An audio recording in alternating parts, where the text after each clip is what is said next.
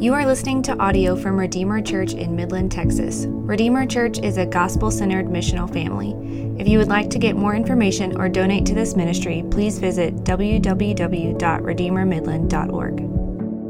And amen. Good to see you this morning. If you have a Bible, let me invite you to turn to the scripture that Tyler just read for us in Luke chapter 2.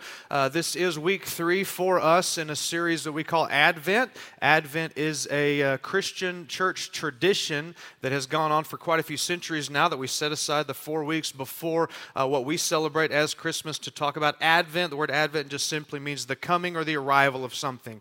And uh, talking about the Advent of Jesus means that we're celebrating what it means means that Jesus came into the world and with him he brought hope. So, week one, we talked about the advent of the coming of hope uh, into the world. Last week, we talked about uh, what it means that Jesus brings peace. Uh, and today, we're going to talk about joy. What does it mean that Jesus, when he came and invaded human history uh, as one of us in the human race, he brought with him joy? Uh, this type, time of year, there's a lot of talk about joy, uh, joy all over the place. It's marketed, there's mugs that you find with the Christmas season that talk about joy, uh, t shirts that will talk about joy, uh, songs, both Christian and non Christian, this time of year that talk about joy. We just sang Joy to the World, and I'm sure that you'll hear that uh, in different places, maybe even playing in the mall if you so dare go to the mall this time of year. Uh, oh, come, all ye faithful joyful and triumphant. All, all, the songs that we talk about this time of year talk about joy, and sometimes uh, I just want to really lay before you as we set the table for uh, trying to, to understand what does it mean that Jesus truly is the key uh, to human happiness and to human joy. Uh, I think we need to at least uh, talk about uh, a reality because a reality is a lot of times for many of us the holiday seasons are not the most joyful times. you don't feel joyful. Sometimes they bring incredible difficulty. Uh, sometimes holiday seasons remind us of relational stress that we have uh, in our lives, or maybe financial stress uh, that are taking place. And uh, maybe it's a reminder that there's an empty chair uh, this year that was filled with a loved one last year. And so I know, just navigating through life, that oftentimes holidays are the hardest times. And so when you hear and you see all these, uh, these ideas about joy, and yet you feel maybe that that's not you right now, th- this is is what I want to lay before you that, uh, this announcement that some angels made about this, this baby that was going to be born, that would be the key to joy, uh, it, the, the prerequisite of that Christmas joy is not having joy, right?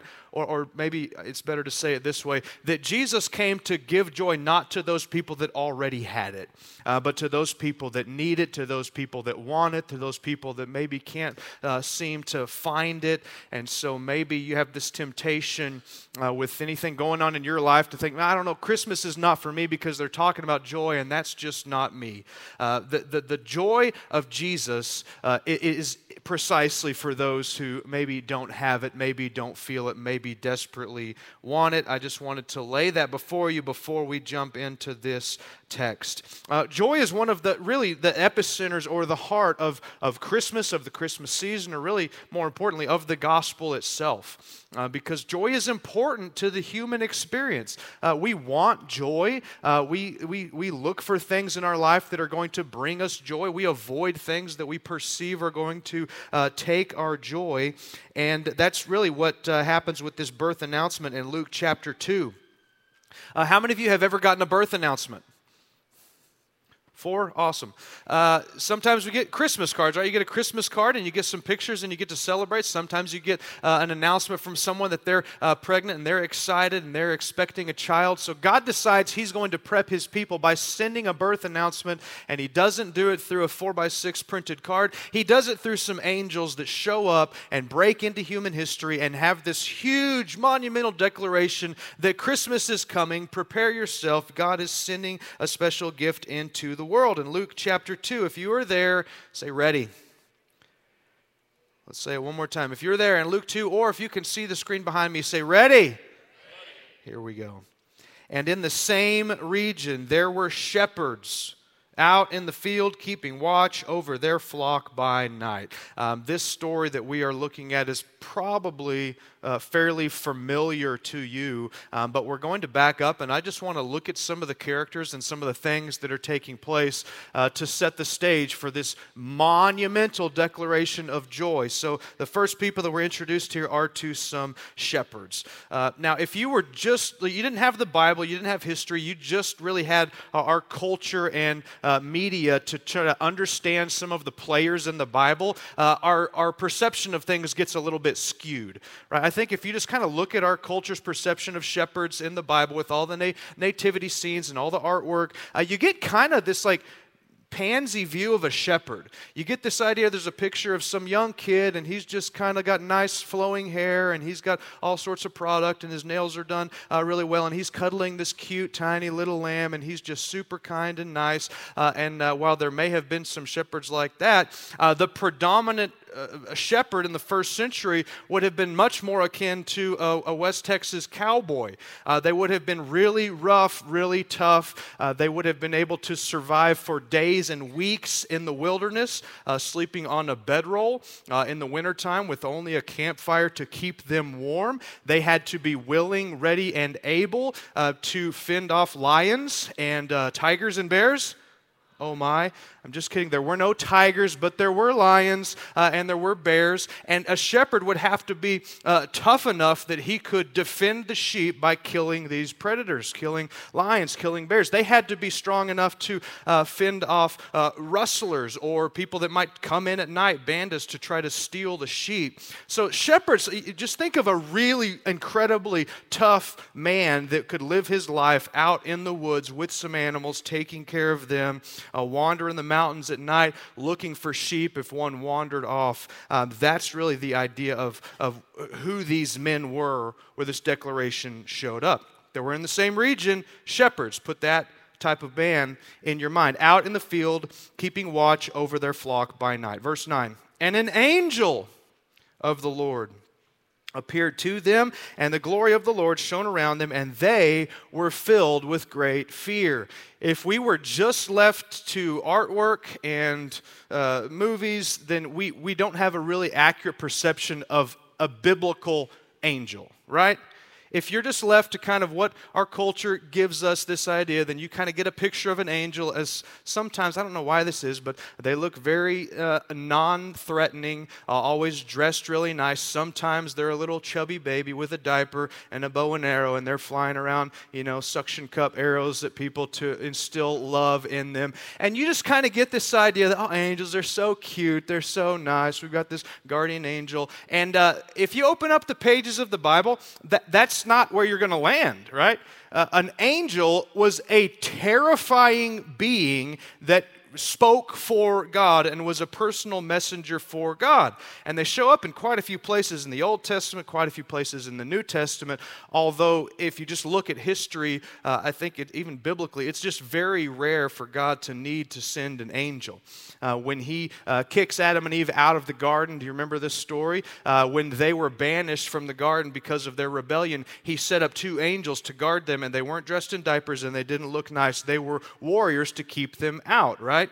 Uh, when God decided he was going to bring judgment on Sodom and Gomorrah, he sends two angels that were uh, pretty manly, terrifying beings. It sounds like if you read the story in Genesis. Um, how many of you remember uh, Isaiah's vision in the year that King Uzziah died in Isaiah chapter 6? He sees this vision of, of Jesus before Jesus had a body. 700 years before Jesus was born, Jesus still existed.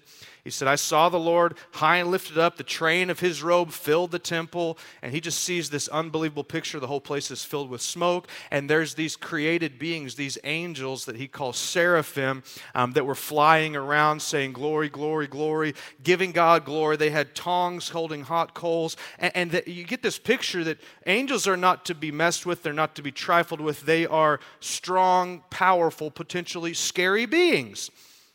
And so that's the picture of who shows up to these shepherds. The angel of the Lord, we don't know which angel it was. There's only two angels in the Bible that are spoken of by name. Maybe it was one of them, maybe not. But an angel of the Lord appeared to them and the glory of the Lord shone around them, and they, the shepherds, the tough men that had lived their lives in the mountains, defending their sheep against predators, against bandits, they were filled with, what does it say? With great fear.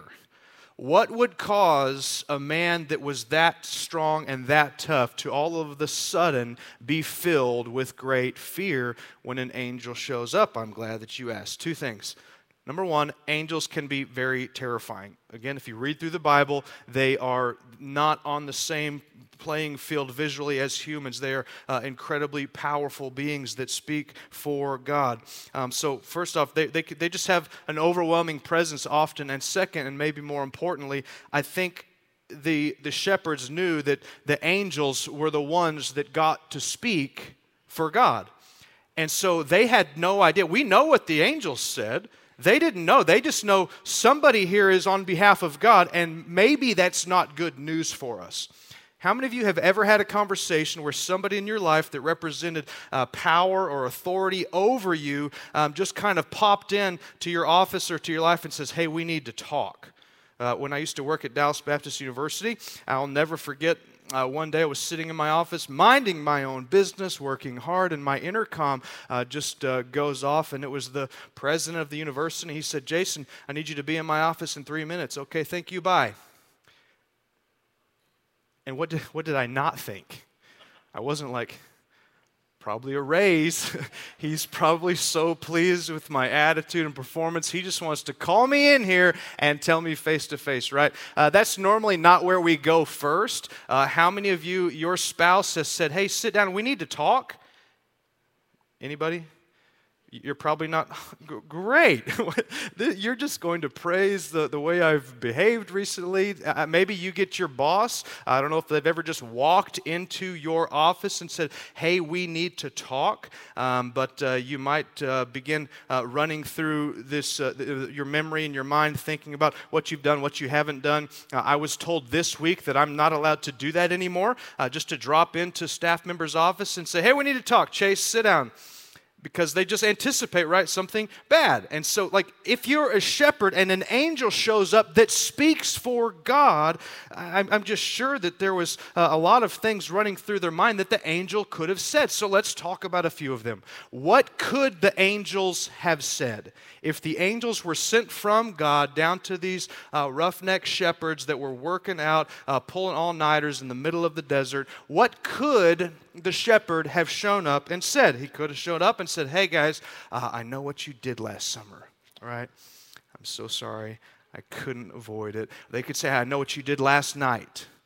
You know, they could have showed up and they're, they're thinking, oh my gosh, a messenger from God is here. He knows what I've done. He knows what I've thought. They could have showed up and said, hey, we've uh, been looking on your web browser. Uh, we need to talk for a few minutes. Um, they could have showed up and uh, just began working through the Ten Commandments um, just to see how they have been doing. Maybe they showed up and said, hey, uh, remember this one about not lying? Oh, we need to talk for a minute. Uh, remember this commandment about uh, keeping the Sabbath? Uh, sit down. We need to just have a chat for a few minutes. Hey guys, remember this commandment about thou shalt have no other gods um, before me? Nothing that is more important, nothing that is more uh, supreme, that is more valuable to you than God Himself. They very easily uh, could have showed up and said that. They could have showed up with any list of sins that these men had. They could have showed up and said, Do you remember the time when you said you were going to stop this and start this? And it was just an empty promise, and yet here we are with the same situation. They could have showed up and talked about uh, perhaps the lack of faith. Um, they could have showed up with just a list of more rules or things that uh, these gentlemen should have been doing. They, they, they, should have, they, they could have showed up with a lot of bad news. Are y'all with me? They, so they were terrified. A, a, a, being from heaven shows up, and they begin to think, uh oh, this could go very poorly for us if God is calling me to account today. But what did the angels say? They show up to some shepherds, and these angels begin to declare, verse 10 And the angels said to them, Fear not. we, we could spend so many weeks just talking about not just the idea and the words fear not, they are uh, unbelievably pervasive throughout the entire Bible, but just how, how, how t- perfect timing that is for these uh, shepherds that were thinking all the things that the angels could have said. And the angels show up and they say, Calm down, fear not. Behold, I bring you good news of great joy that will be to who? To all people. That's what the angels show up to the shepherds and they say, uh, I, th- there maybe some bad news was an option. That's not why we're here. We bring you good news of great joy that will be to all people. Let's unpack those things really quick. Uh, they brought good news. Everybody say, please, everybody say with a smile on their face, good news. The Bible is about good news, all right? If you're new to Christianity, maybe you don't know that. Maybe you don't feel that. Maybe the Christians you know don't represent that really well. Sometimes we don't. Uh, but the Bible is about good news, not bad news. Is there bad news involved? Yes, there's bad news involved. We're sinners. We've rebelled against God. The good news is He's taken it upon Himself, sent His Son to do something special for us in what we call the gospel. The word gospel, if you were to sum up the entire book of the Bible, bestseller, greatest book that's ever been written, or the entire idea of Christianity, when you boil it all down, we describe it and packages package it as something that we call what? The gospel, which is it's the word evangelion that means good news. Just to if I were to just give be able to pick two words to describe to you Christianity, this is what I would say. It's good news. And so they talk about it's good news. It's evangelion. It's a message of something good. They said, I bring you good news of great joy. Good news of great joy. Not even just joy, big, strong, robust, great joy that if we are honest, you and I want you and I were designed by God to, to be filled with joy. I don't know if you know this, but God is a joyful God. His disposition is joyful. 1 Timothy chapter 1, um, the Apostle Paul says this. He's writing a letter to young protege Timothy, and in chapter 1, verse 11, he says, This, this is all in accordance with the gospel, which means good news.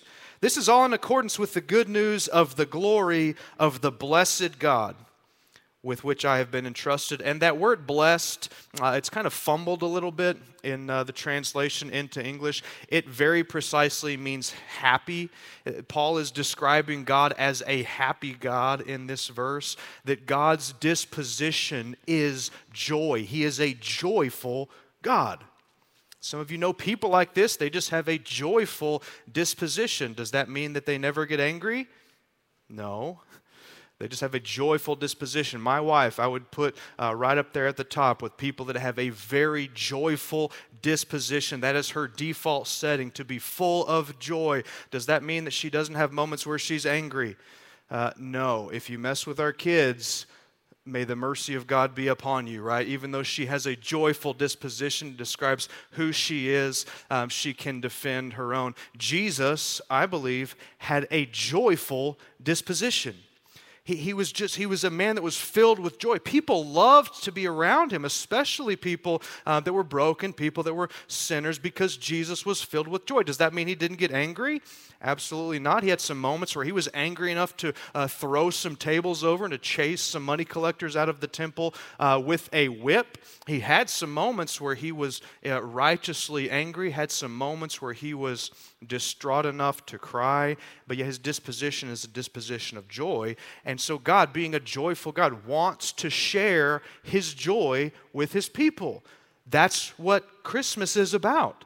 That's part of what it means when we celebrate Advent that Jesus coming into the world uh, was on a mission to deliver us the joy of God.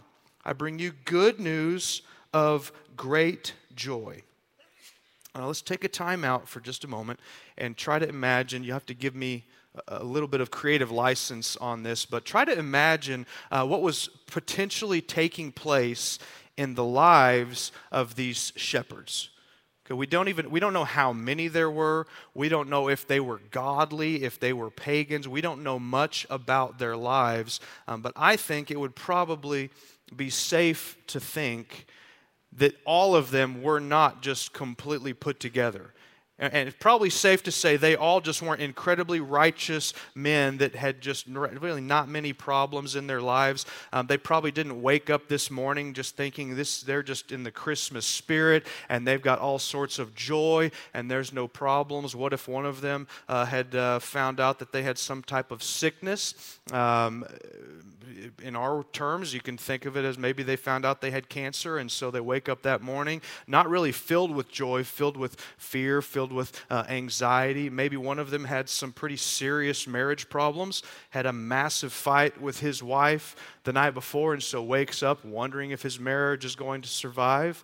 Uh, maybe one of them was a faithful man, uh, read the Old Testament, believed in Yahweh, prayed, went to the temple, and his children were uh, running away from the Lord. Uh, perhaps that weighed very heavily uh, on his mind. Perhaps there were some that were lonely, some that were depressed, some that woke up hungover from the night before and had struggles with alcohol. I think it would be much more accurate to imagine that the shepherds out in the fields, keeping watch over their flocks by night, were not men that were already filled with joy.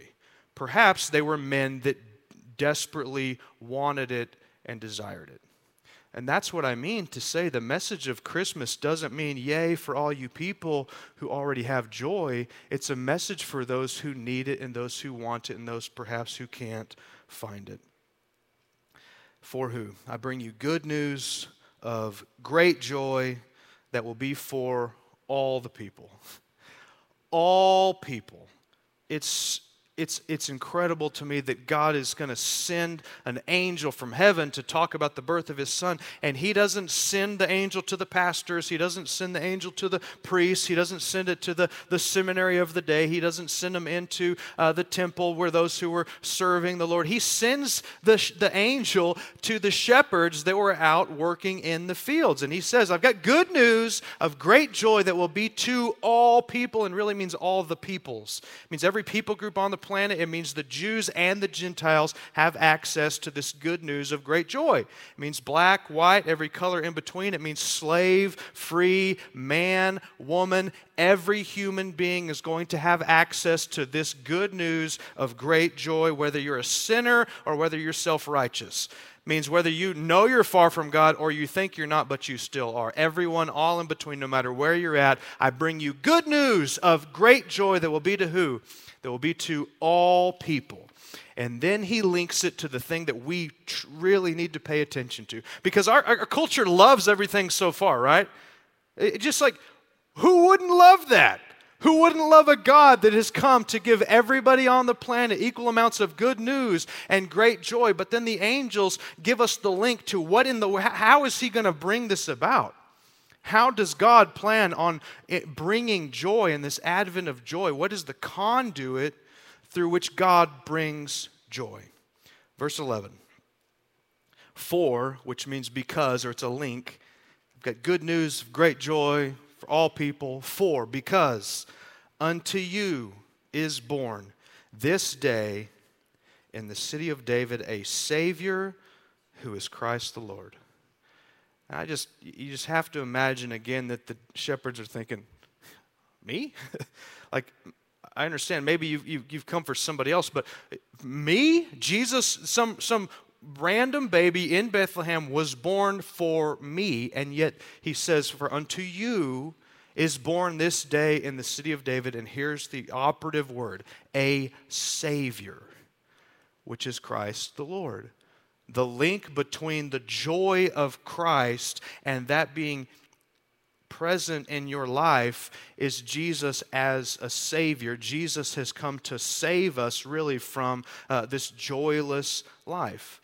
And I want to unpack a few ways that, very theologically and yet very practically, uh, this is the key to, to, to, joy in the human experience. I think this is Pastor James's favorite verse, but uh, Matthew chapter 1, verse 21, uh, it's phrased in a little different way. It's when uh, God speaks, uh, I believe, through a dream to Joseph, and he says, Don't be afraid uh, to marry Mary. I'm sure he was nervous because they had not known each other, and she was pregnant. And so he was really at a crossroads, and God speaks to him and says, Don't be afraid, Joseph, to take Mary as your wife, because that which is conceived in her is from the Holy Spirit. And then here, here it is She will bear a son and you shall call his name Jesus, for he will save his people from their sins. Jesus is a Savior, and He saves people from their sins, which steal their joy. There's a direct link between all of this. Like, I don't know who you are, what is going on in your life, but I could probably sit down and listen to some of your story. And if you explain to me the things that hurt you the most or that steal your joy, in one way or another, what you are describing is the effect of sin whether it's sin in your own life or sin against you from someone else. Sin is what is stealing your joy. Maybe it has to do with how somebody is, is harming you or, or talking bad about you or, or, or has deceived you or has betrayed you. That sin and it hurts and it steals joy. Maybe it has to do with fear or anxiety uh, of, of not having this, this, this peace of Christ. Maybe it has to do with an addiction that you just simply can't seem to kick that is stealing your joy. At the end of the day, most of our problems stem from sin, whether it's our sin or someone else's sin. And so the angels show up and they say, We've got good news, great joy that will be to all people because unto you is born this day in the city of David a Savior and we steal from Matthew 1 who will save his people from their sins. So, what does that mean exactly for us in this Advent season? Number one, Jesus as a Savior has come to save us from the penalty of sins. Okay, this is a, a very basic biblical truth that sinners have violated God's law, and Romans 6.23 says, For the wages of sin is what? Death, but the gift of God is, uh, is, is free through Christ Jesus. It's eternal life. He says, what, what we have done is we have sinned and we've earned something. There's a penalty for our sin, there's a cause and effect. If we violate God's laws, there's a, there's a penalty for that. And Jesus has come to take that penalty for us so that he might remove that from us. Why did Jesus have to live a perfect life? Because you and I can't. Why did Jesus die the death that he did on the cross? To satisfy God's justice, to satisfy uh, God's righteousness, to satisfy God's demand um, that justice should happen. See, we, we love justice, right? Our culture loves the idea of justice. We hate injustice unless it's talking about us. If it's just us, we just like we love grace and mercy, right? And we want justice for everyone else. If God is truly just, then all sin must be punished. And so Jesus was punished on our behalf so that he might save those who put their faith and trust in him as a savior. And, and our culture doesn't like that nearly as much as just the good news of great joy because there's an element of humility that has to take place in your heart where you say, come to the point where you say, you know what? I, I am what the Bible says. I'm a sinner. I've broken God's commands. I'm under his righteous judgment, and I need to be saved. Jesus saves us from the penalty of our sins, giving us an eternal joy. Second thing, he saves us not just from the penalty of sin forever, but from the power of sin today. Okay, theologically, biblically, we looked at this pretty in depth walking through the first part of Romans. Uh, we, are sl- we were born really in, in, in slavery. We, we were born enslaved to sin that tends to steal our joy. This is why it's so difficult to, to kick a bad habit. Right, this is why if there's something going on in your life, maybe some kind of addiction, something that uh, some habit that you have that's hurting your relationships, why can't we just turn them off? Why can't we just decide we're not going to do that anymore and we still struggle with things? Why can we make uh, promises and uh, these things uh, on January 1st that we're never going to do because we know they steal our joy? And yet it's so hard. What in the world is going on that we can't kick the things that we hate the most? The Bible says we're slaves to sin. If sin says to do something, we obey um, because they're the master, we're the slave, and Jesus has come to break the chains of, of sin, not just the penalty of sin forever, but the power of sin in your life today. Think about whatever sin it is that's causing you the most harm, the most damage, that's the thief of your joy. Jesus came to break the power of that sin in your life, to put you back on the track of joy. He came to save us from the penalty of sin, He came to save us from the power of sin. So, I mean, this is, this is true in, in my life. I know it's the story of so many people in this room. This is what the Bible says takes place when you become a Christian. You're forgiven once and for all. Your sins are covered. You're, you're, you're not treated as though uh, you're a sinner anymore because you're covered with the blood of Jesus. But also, the Holy Spirit comes in to break you free from sins in your life here, now, today, so that you no longer have to obey them. You get to obey God, who's a God of joy. You get to follow and obey God, and that's truly the path to joy. Does that mean Christians don't sin anymore? No, but it means we don't have to. It means we don't have to. It means we have a new master, that Jesus is our new master. And if it truly, if you want your life to be marked by joy, you're going to need the presence and the power of the Holy Spirit to, to, to conquer and be stronger than your inclination to sin. He saves us from the power today, right now, of sin. Number three, He saves us to His presence.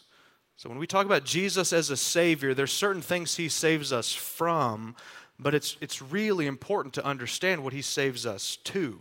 Because He doesn't just save us from hell, you know, like heaven's not reserved for people that are just scared of going to hell. It's reserved for people who realize they've been saved to God, to a relationship with God through Christ. So we're saved from Satan. We're saved from sin. We're saved from uh, the penalty of our sin, the presence of sin, the power of sin. But we're saved to a relationship with God Almighty through Jesus Christ and, and I want to read something that Jesus himself said. So when the angels show up and they say, Unto you is born this day in the city of David, that's Bethlehem, a Savior, which is Christ the Lord. He would be born, he would live his, his perfect life, and he would uh, do that in our place. And before he would go to the cross, in John chapter 5, uh, he would talk about um, wanting to give this gift of joy to his people. Right, so the angel said it's going to happen. He is going to bring joy, and Jesus tells us really how he's going to do that. John chapter 15, verse 5, you can turn there or it's going to be on the screen. And what he's talking about is saving us not just from things, but to a relationship with Jesus, which is the key to your joy. The key to ongoing joy in your life has to do with a relationship with Jesus. This is how Jesus himself says it. I am the vine, which is the source of life or the source of really joy in this instance. I am the vine, and you are the branches. He's talking about Christians. He's talking about people that have put their, their faith and their hope in Him as a Savior. I'm the vine, you are the branches. Whoever abides, and that, that, that word very simply means stay relationally connected to right? To, to stay relationally connected to. He says, Whoever stays relationally connected with me abides in me, remains in me, and I in him. He it is that bears much fruit, for apart from me you can do nothing. And then we skip a few verses down to verse 9. He says, As the Father has loved me, as, as much as God the Father has loved God the Son, Jesus. He says, As the Father has loved me, so I have loved you. Some of you, we just need to stop right there. You just need to soak that in. You need to circle that, believe that, get it tattooed on your leg. As much as God loves Jesus, Jesus loves you. That enough will change your life. Amen? Like, if you believe that, you don't even need anything else. That will be enough to change your life forever. You don't have to go looking for love anywhere else in all the wrong places because as the Father has loved me, so I have loved you. Abide or remain in my love. How do we do that, Jesus? If you keep my commandments, that, that, does, that means don't, don't just know what I said, don't just uh, memorize what I said, Obey what I said. If you keep my commandments, you will abide in my love, just as I have kept my Father's commandments and abide in his love. And here it is, verse 11. All these things I have said, I've spoken to you that my joy, that Jesus' joy, his, his, his joyful disposition, that my joy may be in you and that your joy may be full the angels show up. Hey, we got good news, great joy to, will be to all people. And then that baby grows up and he declares this. He says, Listen, I want my joy, the, the joy of God in the person of Jesus to be yours. I want your, Jesus said this. Like he, this is one of those promises that you're willing to, you need to be willing to, to lay hold of and claim. That my joy, he says, may be in you, and that your joy may be full. How, Jesus? How, how, how do you fill our tanks of joy so we're joyful people no matter what takes place in our, in our health, in our marriages, in our lives with our kids? How do we have this joy that we're longing for and looking for? And Jesus connects it with abiding in Him, a relationship with God the Creator through Jesus Christ the Son, uh, that actual personal relationship where you pray to Him, you listen to Him, you get to know Him, His Spirit is in you, speaks to you ministers to you, you, you learn to obey his word, and that abiding in Jesus is what Jesus says. I want you to know all these things so my joy may be in you, and so that your joy may be full. It's not enough to just want to be saved and to think Christianity boils down to not being responsible for our sin anymore and not even being under the power of sin. Like the, the point of Christianity is for us to have a relationship with God through Christ that changes our lives forever. Jesus said it. He said, That my joy may be in you and that your joy may be full. Go back up to Luke chapter 2, verse 11. I want to end on this because not only we've talked a lot about what does it mean that Jesus is a savior, he saves us from the power of Satan, he saves us from uh, the penalty of our sin, he saves us from the power of sin, he saves us oftentimes from ourselves. Uh, he's a savior, but he's not just a savior. He says, "Unto you is born this day in the city of David a savior who is Christ the Lord."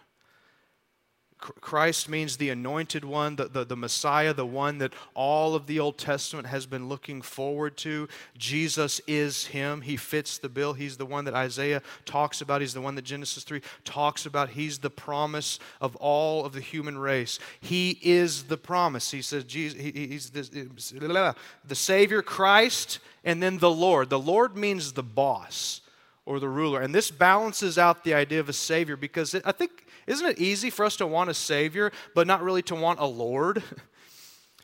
It, it, the angels come and they declare that it, it's both. Jesus is a Savior, but He's also a Lord, and He wants to be in charge and needs to be in charge. Listen, if you want peace in your life, let Jesus run it. If you want joy in your life, yield to Him and let Him rule your life. He's a, he's a better boss over our lives than we are.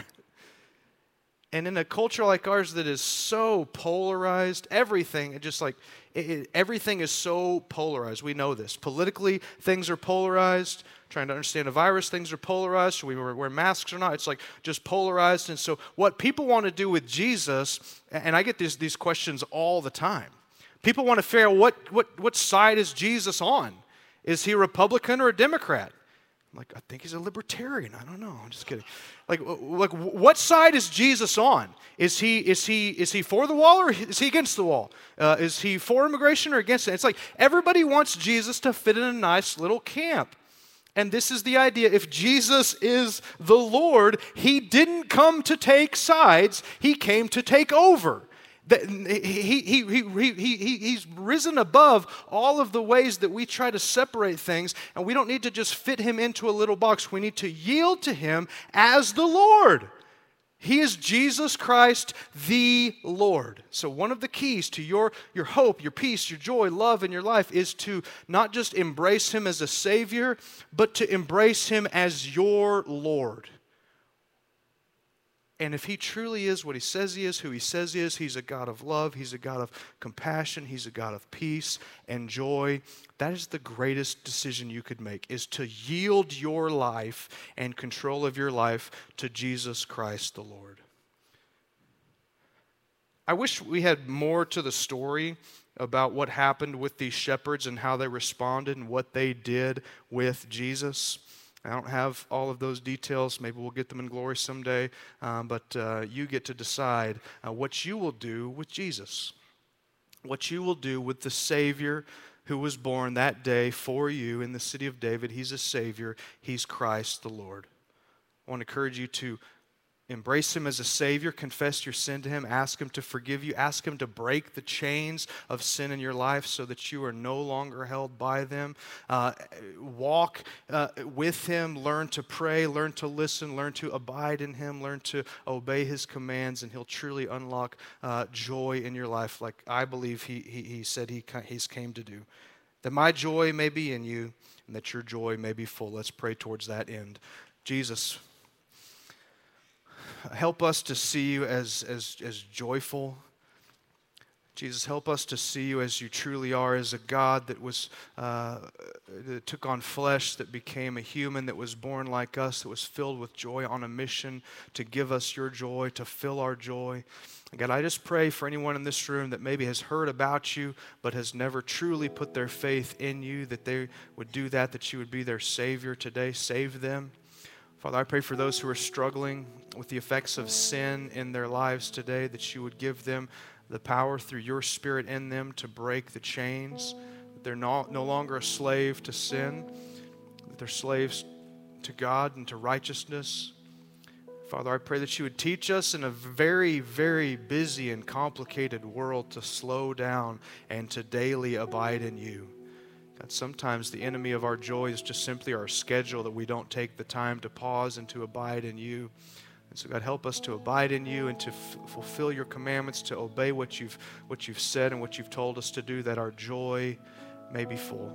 Father, I truly pray, God, for anyone in this room that just is not in a place where they feel your joy, that you would deliver it to them. Would you fill them up with the joy of Christ? Thank you for a chance to celebrate what you've done through your coming. We love you. We pray all this in your name, Jesus. Amen. Thank you for listening to this message from Redeemer Church. If you want to connect with us at Redeemer, we would love for you to visit us at a service in person or visit us online at www.redeemermidland.org.